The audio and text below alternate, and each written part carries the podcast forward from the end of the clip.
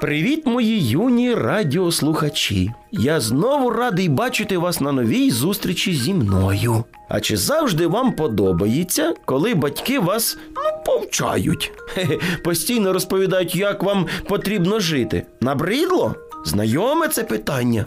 От якби жив сам, то було б набагато краще і легше, чи не так? Давайте послухаємо історію і розберемося, в чому ж тут діло.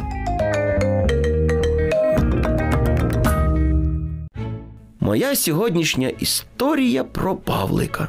Жив він собі добре з татом і мамою. В їхній сім'ї повинен був народитися ще один малюк. Батьки готувалися, радилися з Павликом, як назвати братика, зробили навіть окрему кімнатку для малюка. Одним словом, підготовка була у самому розпалі. Пашка вже уявляв, як буде з братиком бавитися. Я з ним буду будинки з піску будувати, влаштовувати перегони на самокатах і взагалі весело проводити час. Та Павлик не розумів, що братик буде зовсім малесенький, що він не зможе гратися, що він буде майже цілий день спати і спати. А потім, як трішечки він підріс, то батьки стали приділяти малечі багато часу, а Павлику менше. І хлопчик подумав, що батьки більше люблять малого, тому й вирішив піти з дому. Ну і правильно, якщо батьки мене не люблять, то чому з ними жити? Нехай і живуть собі з малечою. Ось він тишком нишком зібрав речі і пішов. Пішов, куди очі дивляться. Він собі йшов, дорогою йшов і все думав.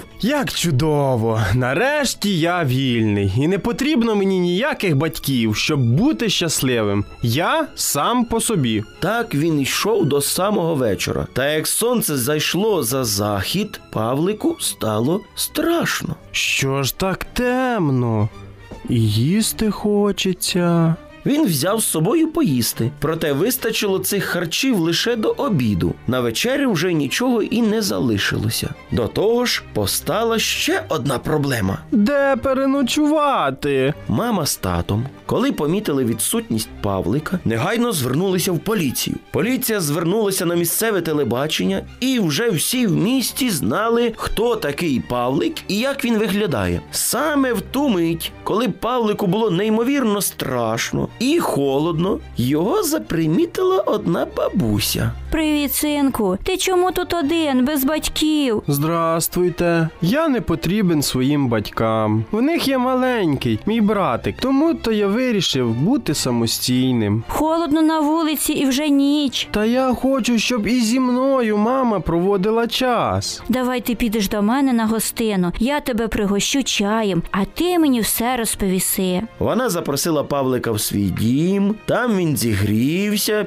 підкріпився і розповів бабусі всю ось цю історію своїм братиком. Розумієш, синку, тато з мамою тебе, як і раніше, сильно люблять. Просто за маленькими дітками потрібно доглядати. А ти вже дорослий, ти сам вже справляєшся. Та я хочу, щоб і зі мною мама проводила час. А ти спробуй допомагати мамі, коли вона бавить малюка. Так ви всі разом будете проводити час разом. Павлик взяв до уваги таку ідею. І поки він доїдав печиво з гарячим чаєм, бабуся зателефонувала в поліцію. І коли хлопчик закінчив хе-хей наминати вечерю, то на порозі вже стояли його батьки. Після цього випадку він вже не відчував себе самотнім, ну і таким, що його не люблять. А ще пройшло трішечки часу, його братик підріс, і вони вже бавилися вдвох.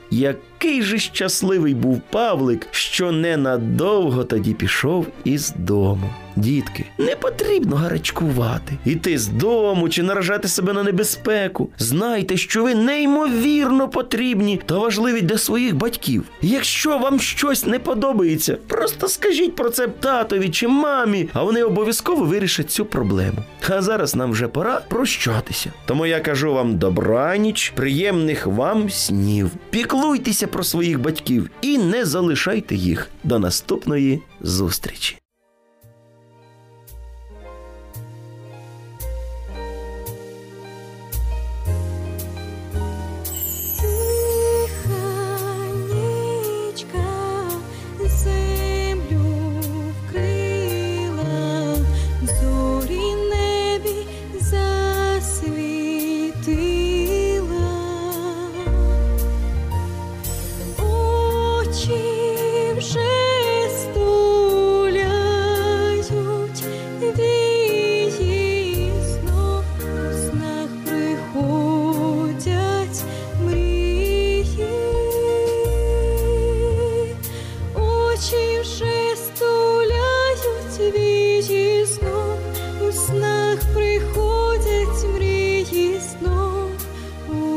У снах приходять мрії.